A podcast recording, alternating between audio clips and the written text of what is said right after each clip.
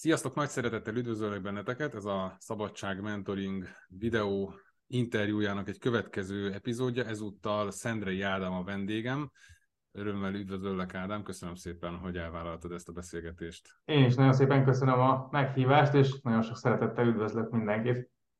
Mielőtt Ádámot bemutatnám, szerintem egyébként sokaknak nincs is szüksége rá, arra invitálok téged, hogy iratkozz fel a YouTube csatornámra, illetve ezt az interjúnak nagyjából a kétharmada lesz a YouTube-on megnézhető. A, aki a teljes egészében akarja, az vagy meghallgathatja a podcastban, vagy pedig egy a Facebook oldalon, a Szabadság Mentoringnak a Facebook, zárt Facebook csoportjába be fogom tenni, úgyhogy arra is itt tudsz jelentkezni ezen a linken, amit a képernyőn látható. És akkor Ádámról, mondom, szerintem nagyon sok mindenki ismeri Ádámot, sőt, talán azt lehet mondani, hogy ezúttal az interjú alany kevésbé, vagy jobban ismert, mint, a, mint az interjúztató. Ő a Tudástár klubnak a, a tulajdonos alapítója, ilyen ilyen szempontból egy vállalkozó, azonban ugye a pénzügyi világból jön pénzügyi tudatosság, oktató, illetve befektető, és befektetőként is gondolkodik magáról a vállalkozásról, illetve, illetve az, arról, amivel foglalkozik, és amiről szó lesz, az, az nyilvánvalóan a vállalkozás, hogy ő, ő mit lát a vállalkozók esetében, mit lát most így a kialakuló gazdasági válság környékén, egyáltalán részt akar-e venni, benne venni, vagy, vagy ebből inkább kimaradna, illetve arról is majd beszélünk, hogy az önfejlesztés az hogyan tud segíteni a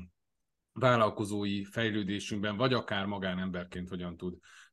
segítségünkre lenni. Úgyhogy csapjunk is bele, és az az én kérdésem elsőként hozzád, hogy mit látsz most az egyéni vállalkozók, társas vállalkozóknak így a, a legnagyobb kihívásaként 2022 őszén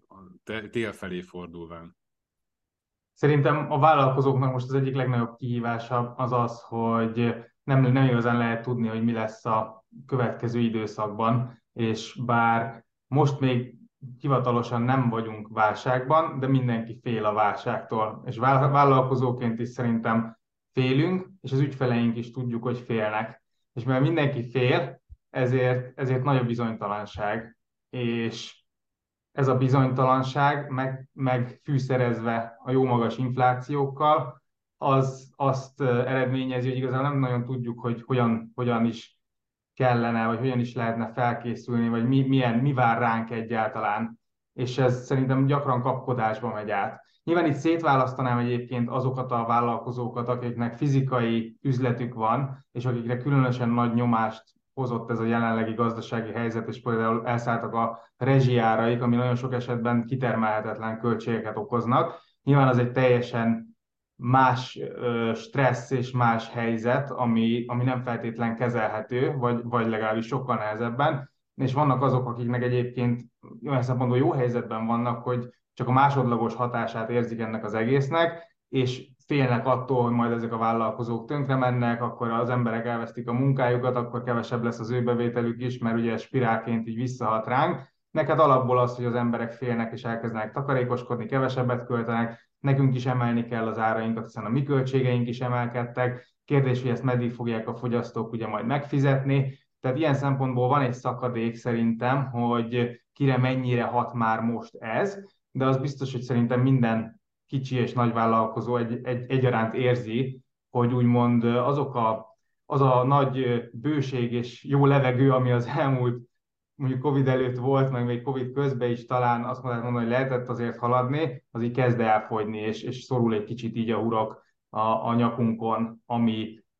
esetleg oda vezethet sokaknál, hogy, hogy hirtelen döntenek, nem tudnak aludni, stresszesek, pánikból döntenek, a stratégiájukat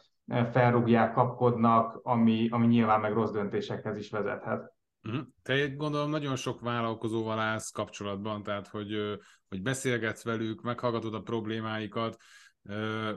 tudsz valamilyen kézzelfogható biztatást azon kívül, hogy hajrá csináljátok mondani számukra, ami, ami akár konkrétan egy, egy segítség lehet?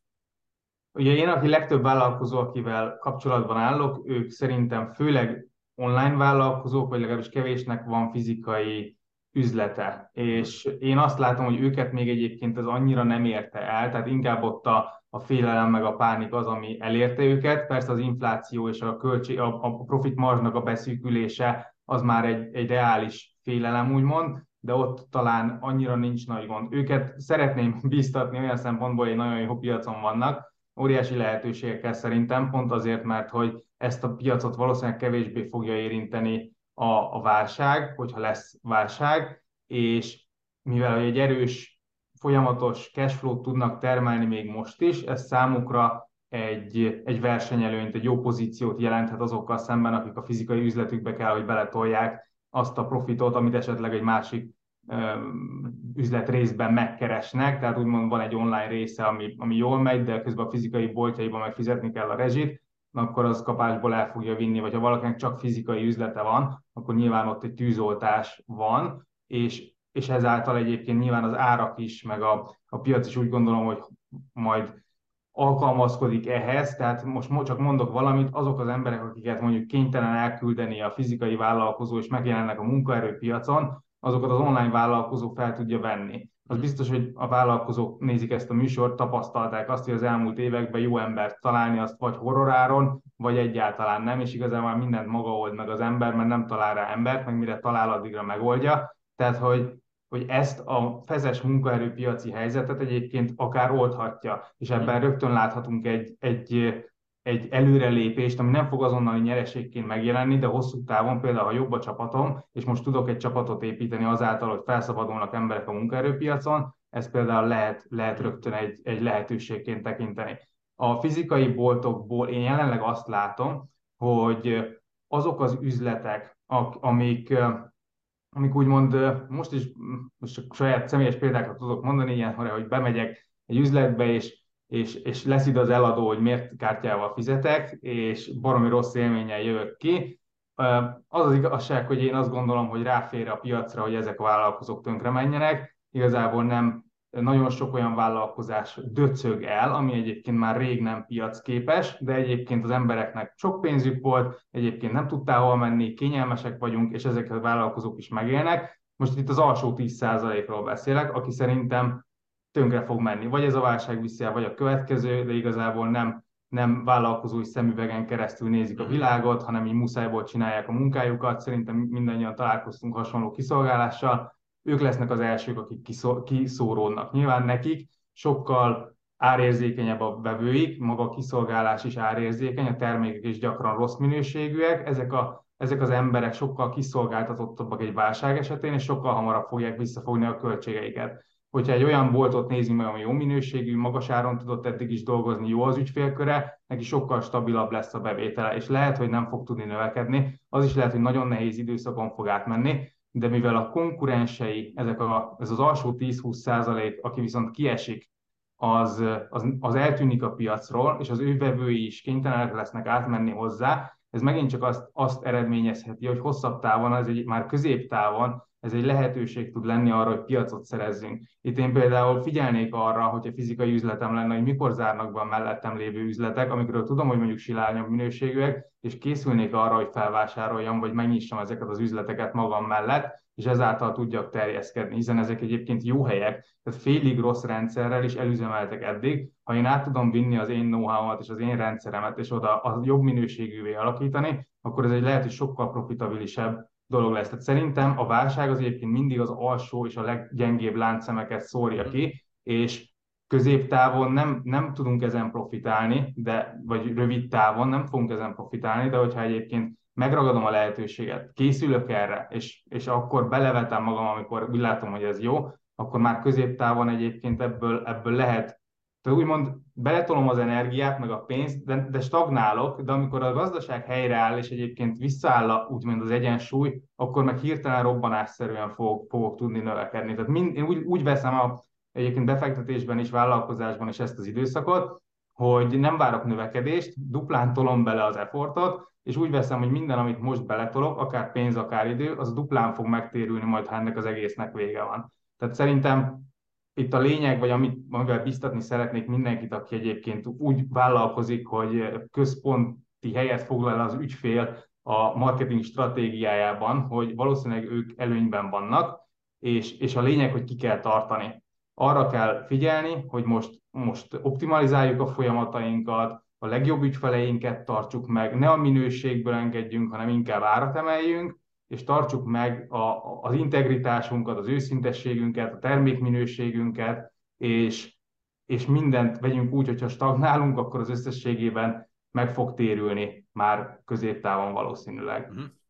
Igen, a, a, az, amit elmondtál, az a, az a, hogy is mondjam, az éremnek ugye van a két oldala, és nagyon sokszor inkább arra koncentrálunk, hogy, hogy ha válság van, akkor az, az visszaeséssel jár, annak, annak költségei vannak, akkor elbocsátani embereket, főként, hogy itt az infláció van, akkor még nehezebb lesz a, a számláinkat fizetni, kevesebb profitot tudunk a, a cégünkben realizálni, és egyébként a fizetőképes kereslet is elmaradt, tehát hogy az egész ez egy ilyen, ilyen lefele tartó spirálként kezdjük saját magunknak prezentálni, meg adott esetben bemagyarázni, hogy, hogy, hogy miért nem érdemes most, most túl nagy energiát beletenni. Ugye ez a, a kuckózzunk be, és, és, és játszunk túlélésre. Amit pedig te elmondtál, az az, hogy, hogy ennek azért van egy másik oldala. Ugye sokszor, amikor jó dolgokról beszélünk, akkor a fonákról, de a válságnak is van egy fonákja, ami pedig itt most ebben az értelemben inkább egy lehetőség, mert ahogyha jól nézzük, akkor nagyon sokan ugye, ugye tehát sokak alól kicsúszik a, a talaj, azoknak a vevői azért ott lesznek a piacon, és valószínűleg megjelennek, mint, mint egyfajta kereslet, akik, akiket szintén valahogyan ki kell szolgálni. Ez az egyik de ezer dologról lehet beszélni. Nekem az jutott eszembe, múltkor hallottam egy interjúban, hogy most már például a hirdetési költség, ugye te, te a munkaerőpiaci helyzetet mondtad, de a Igen. hirdetési költségek is nagyon-nagyon elszálltak, ugye Magyarországon nyilván a, a politika is ebben szerepet játszott az idei évben, tavasszal, de hogy, hogy folyamatosan egyre, egyre drágább a, a hirdetés a Google-on, a Facebookon, és a többi, és a többi, tehát online, és hogy hogyha a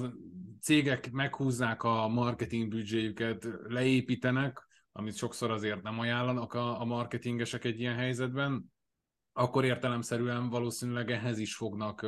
alkalmazkodni az árak, és akkor pedig megint csak egy lehetőség van, hogy az, aki kvázi tartalékolt, annak most ott a, a lehetőség, hogy piacot szerezzen, ami lehet, hogy nem fog rövid távon a profitban jelentkezni, de hosszú távon, hogyha hosszú távon gondolkodik az ember, akkor az kifizetődik. Így van, én igazából itt amire játszok, vagy ami szerintem nagyon fontos, hogy ezek a folyamatok sokkal gyorsabbnak érzékeljük, mint amilyenek, és hajlamos az ember már így az esésnek az elején akár azt mondani, hogy na itt a lehetőség, befektetek, vagy itt a lehetőség, akkor most nyomjuk meg a marketinget. Én igazából Mm, nagyon türelmes lennék, és türelemre inteném magamat is, meg ezt javaslom másoknak is, hogy nem tudjuk, hogy ennek hol a vége, persze bármikor fordulhat egyébként a helyzet, de, de egyébként az, hogy, hogy türelmesek legyünk, stabilak, átgondoltak, megfontoltak, egy kicsit mi is védekező állásban helyezzük a pénzügyeinket akár, az szerintem egy jó, jó elgondolás. Tehát nem arról van szó, hogy most ha leesik a, a hirdetési költségünk, akkor toljuk bele az egész vésztartalékot, mert akkor most aztán mi piacot szerzünk.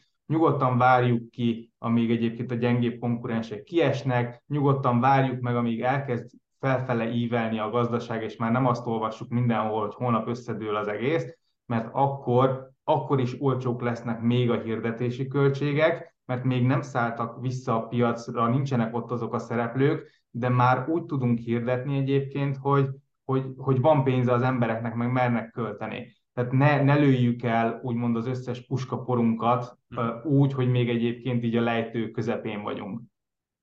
Hát igen, meg, meg ez azért egy Warren Buffettnek is uh, érdemes lenni, hogy, hogy tudja az ember, hogy, hogy, hogy nagyjából, tehát hogyha még, még korábban válságot nem élt át az ember, akkor azért uh, fokozottan célszerű óvatosnak lenni, mert nincs is viszonyítási pontja, hogy neki pszichológiailag mit jelent az, amikor, amikor bizonyos dolgokat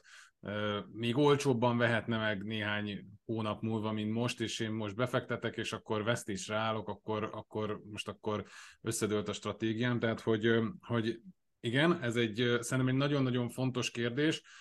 Ugye itt most nagyon sokat beszéltünk arról, hogy milyen külső tényezők vannak, hogy a, a piac hogyan működik, hogy a, a, a hirdetések, a, a, a munkatársakban lévő lehetőségek, vagy a jövőbeli munkatársaknak úgymond a felszabadulása a piacról. De egy dolog, amiben szerintem egyetértünk, hogy amire mindenképpen érdemes, függetlenül attól, hogy válság van, vagy éppen felívelés, az az önfejlesztés koncentrálni. Egyrészt, mert a kettőt meg tudod különböztetni egymástól, tehát hogy, hogy mikor van válság, mikor van, van fellendülés, és az egyébként nyilvánvalóan igaz az is, hogy, hogy minden piacon nincsen válság. Tehát, hogyha megnézzük, akkor a, a, az energiakorszerűsítés, hatékonysági programok, azok innentől úgy fognak fölfele menni, mint a, mint a nyíl. Ezzel szemben pedig nyilván a turizmus, vendéglátás hát sokkal, sokkal inkább kiszolgáltatott lesz. Tehát, hogy egyik az, hogy, hogy, hogy észrevegyük azt, hogy, hogy, hogy itt is azért polarizálódik úgymond a, úgymond a, a rendszer, de ami, amiről mindenképpen szeretnék beszélni, mert hogy ugye a Tudástárklubnak a, az atya, hogy ez azt jelenti, hogy javíts ki, hogy több mint 5000 ö, diák vagy önfejlesztő ö, részese ennek a, a, a tudásbázisnak, ahol ahol magyar és külföldi önfejlesztő mentoroknak a, a tudása szerepel, és feldolgozva, előkészítve úgymond tudjuk befogadni. Az a kérdésem, hogy szerinted az önfejlesztés, akár ennek a, a, a gazdasági válságnak a, a megítélésében, kezelésében, hogy tud, hogy tud segíteni, vagy neked hogy tud segíteni? Nekem alapvetően úgy segít talán röviden összefoglalva, hogy hogy valahogy a belső stabilitásom sokkal, sokkal kiegyensúlyozottabb, sokkal türelmesebb tudok lenni, sok, mm. hátra tudok lépni néhány lépést, mert nem, nem, nem esek úgy pánikba, mint talán egyébként estem volna, hogyha nem lenne mögöttem az a, az a több éves önfejlesztési múlt. Igazából annak köszönhetően, hogy elolvassuk nálunk jóval tapasztaltabb embereknek a tudását, akik gyakorlatilag 40-50 éven keresztül csinálták azt a vállalkozást, óriási céget építettek, és előttünk végigmentek 15 válságon, és megírták a, azok az életbölcsességeket, tapasztalatokat, szabályokat, amik kvázi minden gazdasági környezetben őket ezen túllendítették, és amik tényleg az alapjai annak, hogy valaki egy jó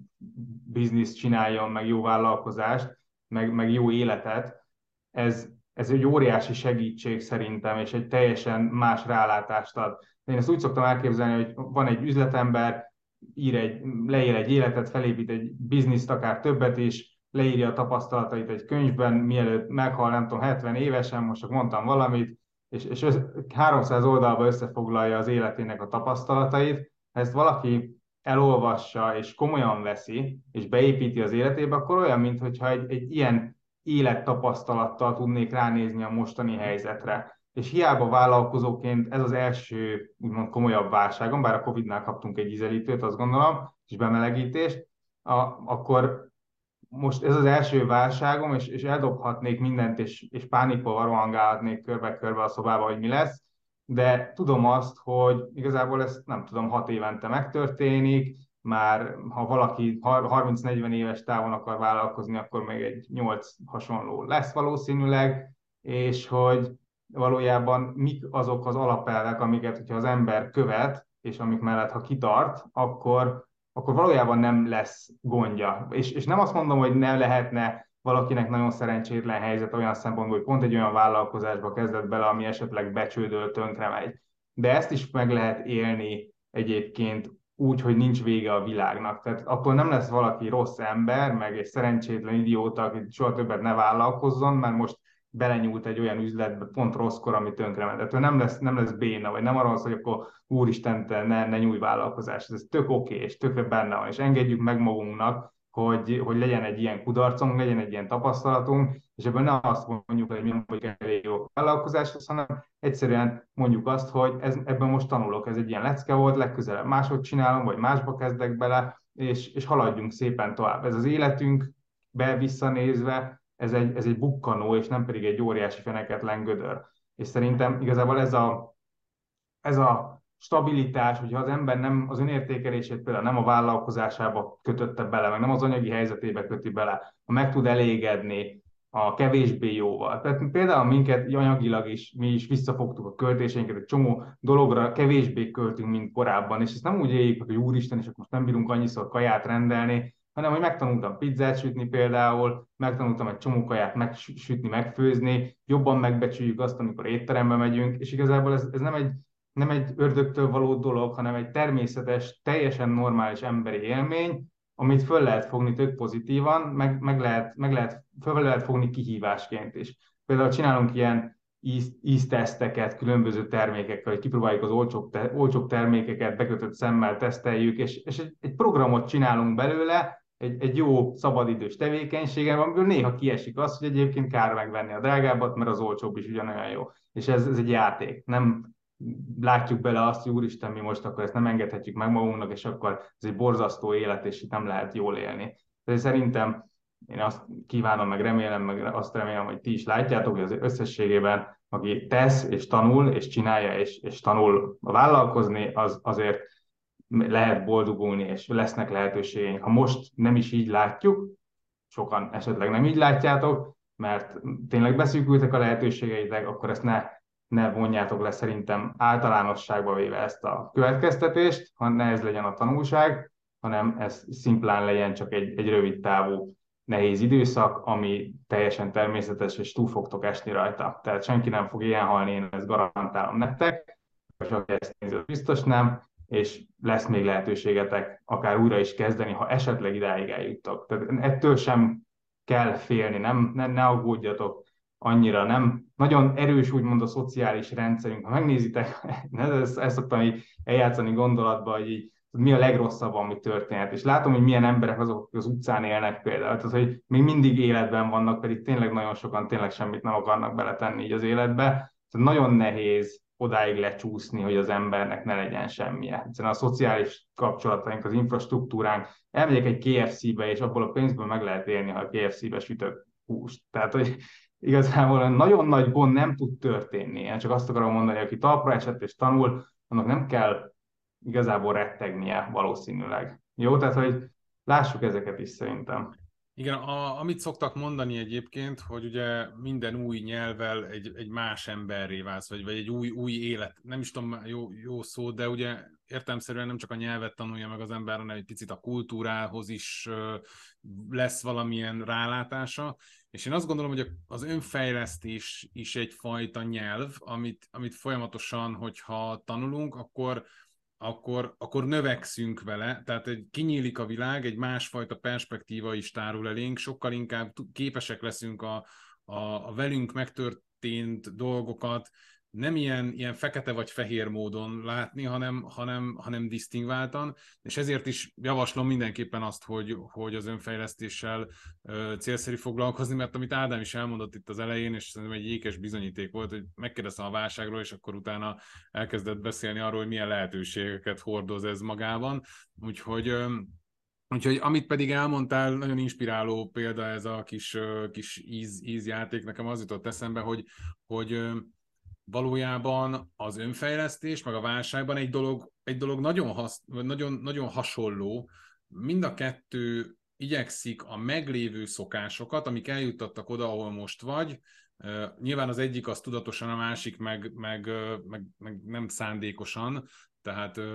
de, de, hogy, de hogy kérdéseket intéz felét, hogy, hogy valójában szükséges-e azokat úgy csinálnod, ahogyan eddig csináltad. Egy prosperitási időszakban nagyon sokszor nem tesszük fel magunknak ezt a kérdést, mert, mert értelemszerűen eddig jól működött, akkor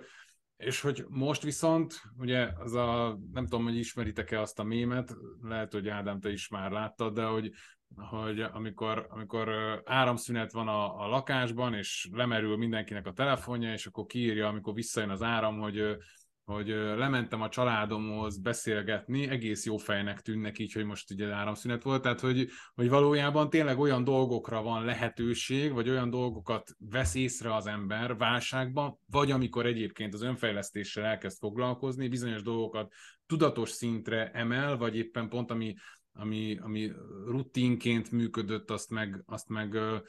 bizonyos tekintetben a, a, a le, lefele húzza, hogy, hogy ne egy ilyen szándékolatlanul működjön benne.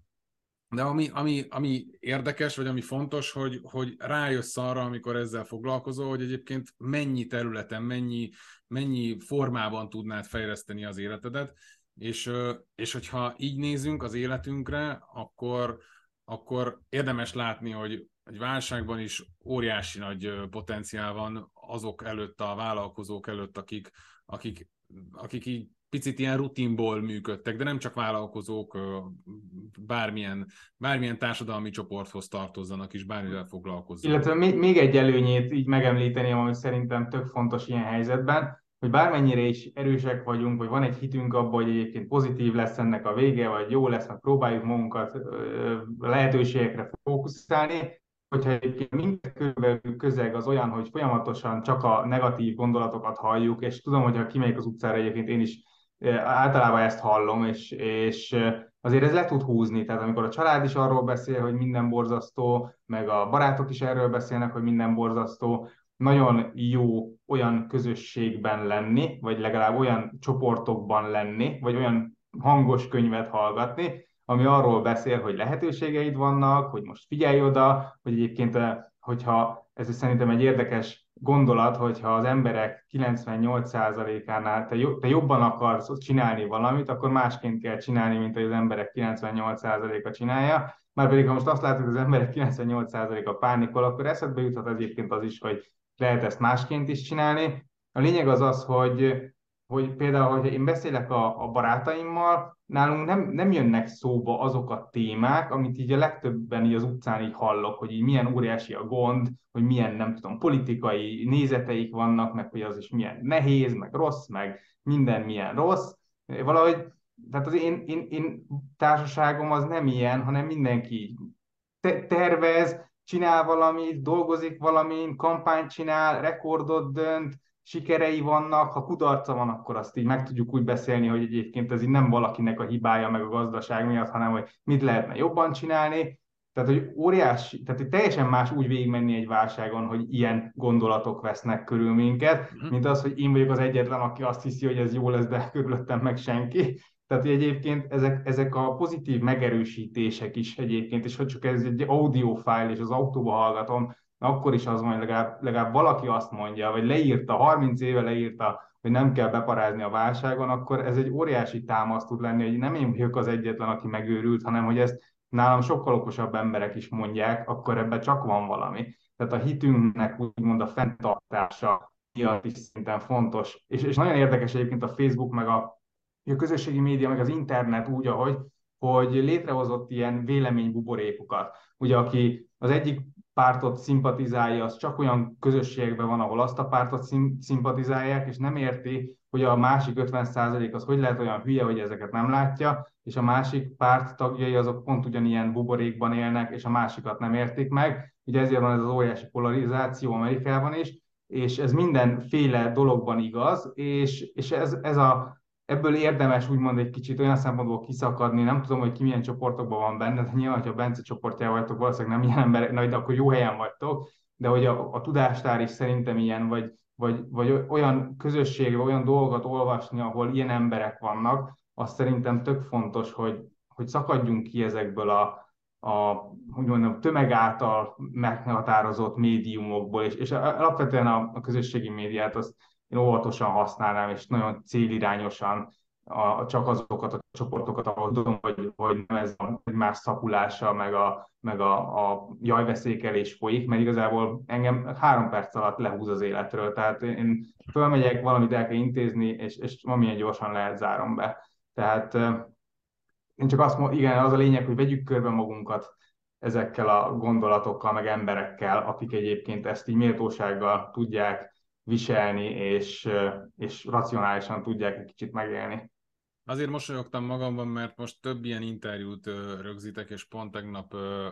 ugyanezt mondta el egy interjú alany. Tehát, hogy nekem is kialakul az a buborékom, ahol ugyanaz, ugyanaz hangzik el gyakorlatilag, és ez egy ilyen, ez egy ilyen megmosolyogtató dolog, de hogy mondtad, hogy miket nem csinálsz így a, a napokban,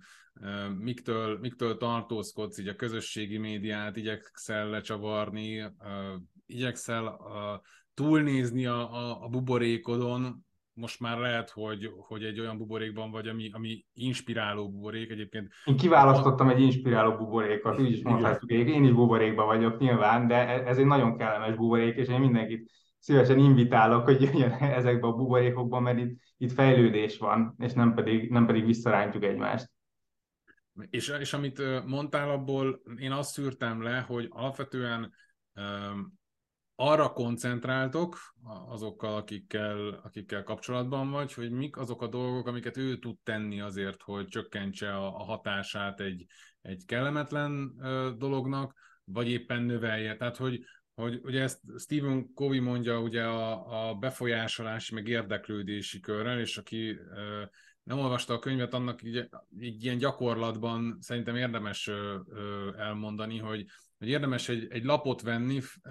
csinálni egy kört, egy viszonylag azért nagy, nagy kört a közepére, oda beleírni, hogy mik azok a dolgok, amikre ráhatásom van, és mindent leírni. És akkor utána pedig fogni, és a, a más, a körön kívülre pedig lejegyzetelni, hogy mik azok, amik pedig érdekelnek, de nem tudok rájuk hatni, és rájön az ember, hogy mennyi olyan dolog van, ami, ami, ami a külső, külső, tehát a körön kívül van, és folyamatosan meghatározza akár az érzelmi állapotát, akár, a, akár azt, hogy, hogy bizonyos helyzetekben hogyan, hogyan reagál, eh, hogyan, eh, hogyan kapcsolódik, hogy, hogy elhiszi-e magáról azt, hogy, hogy meg tud valósítani többet, többet tud valósítani, tud fejlődni, vagy, vagy nem tud fejlődni. Úgyhogy eh, Úgyhogy egyrészt érdemes a, könyvet elolvasni, aki még nem tette, annak, annak pedig a tudástárat javaslom, hogy akár onnan, onnan ö, ö, tanulmányozhatja. De ugye visszakanyarodva hozzád, Ádám, ugye beszéltünk arról, hogy mik, mik azok a dolgok, amiket nem csinálsz. Engem az is érdekelne, hogy mik azok az önfejlesztési szokások, amiket viszont,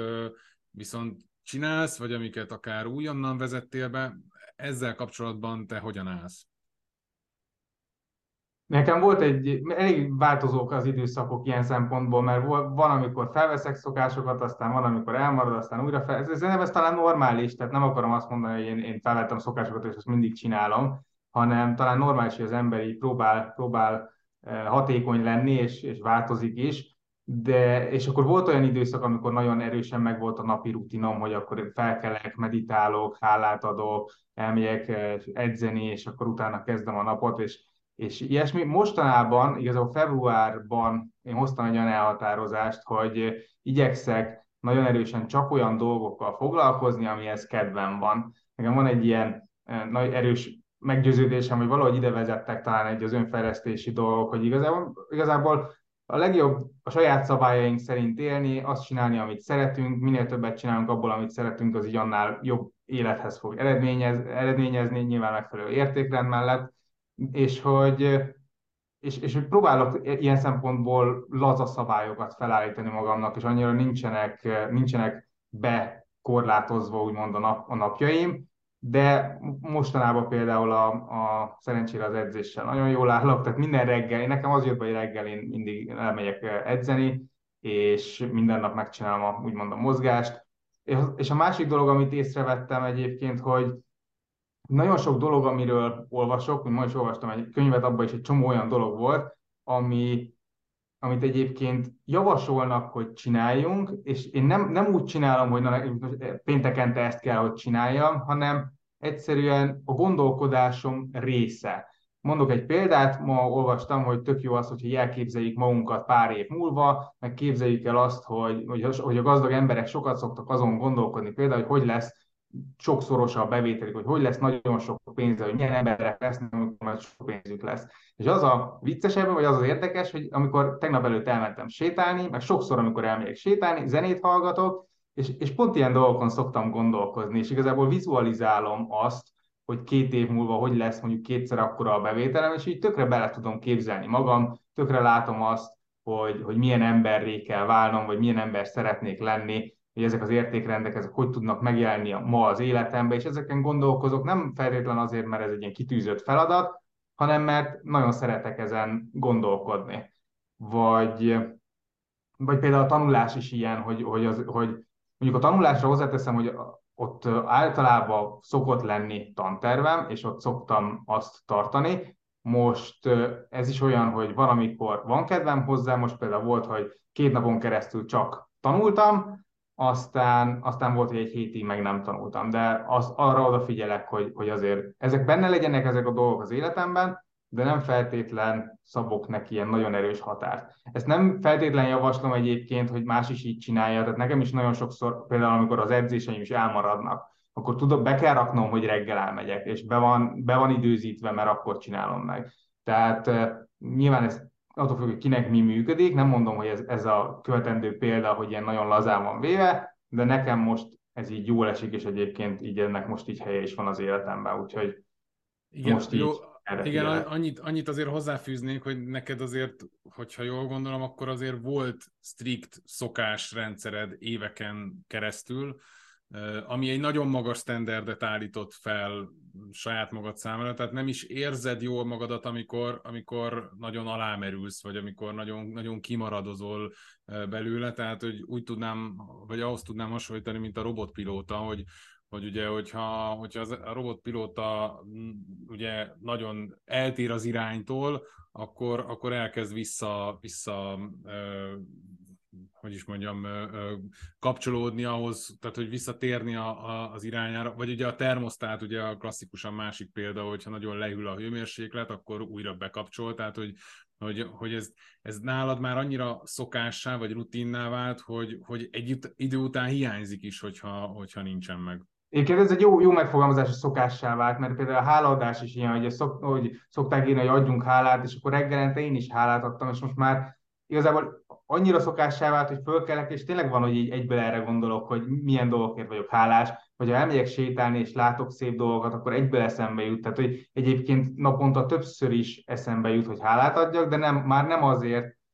mert, mert ez a feladat, hogy hálát kell adni, hanem egyszerűen tényleg hálás vagyok dolgokért. Meg egyébként vannak ilyen bevezetett szabályaim, amit azóta is tartok, szerintem azt öt éve vezettem, hogy ha felszállok a buszra, akkor mindig mosolyogjak egyet, ha más nem így magamba, és gondoljak valami szép, és ez egy trigger, hogy amikor felszállok a buszra, akkor mosolyog, és akkor eszembe jut, akkor mindig valami jó dolog eszembe jut, hogy mielőtt belépek egy ajtón, gondoljam át, hogy hogy, hogy hogy szeretnék viselkedni, milyen értékrend szerint szeretnék most megjelenni nem mondom, hogy minden egyes ajtó átlépésnél ez eszembe jut, de sokszor eszembe jut, és olyankor, olyankor ezt így át szoktam gondolni, hogy mi az a három értékrend, ami szerint élni szeretnék. Ez is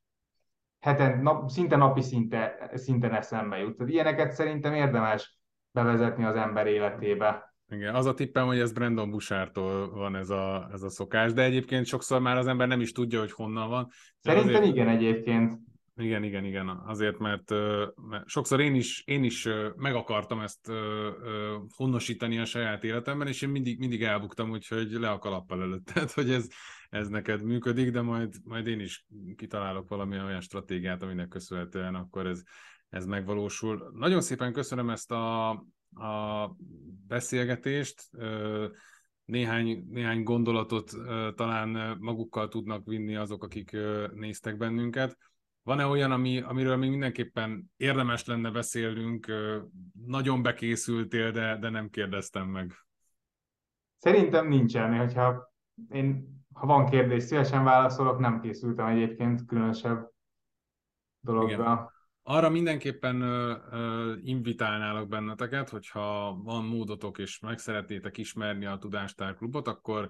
teszünk be majd egy linket, és akkor azon keresztül megnézhetitek azt, hogy, hogy miről is szól ez, a, ez az önfejlesztő online közösség, aminek azért vannak offline alkalmai is. Úgyhogy nagyon szépen köszönöm Ádám ezt a, a beszélgetést, szerintem nagyon hasznos volt, én, én nagyon élveztem, és, és akkor mindenkit arra szeretnék biztatni, hogy maradjanak velünk a Szabadság Mentoring YouTube csatornáján, hamarosan jövünk majd egy újabb beszélgetéssel. Köszönöm szépen én is a meghívást, és nagyon sok sikert kívánok mindenkinek. Hajrá! Köszönöm. Sziasztok!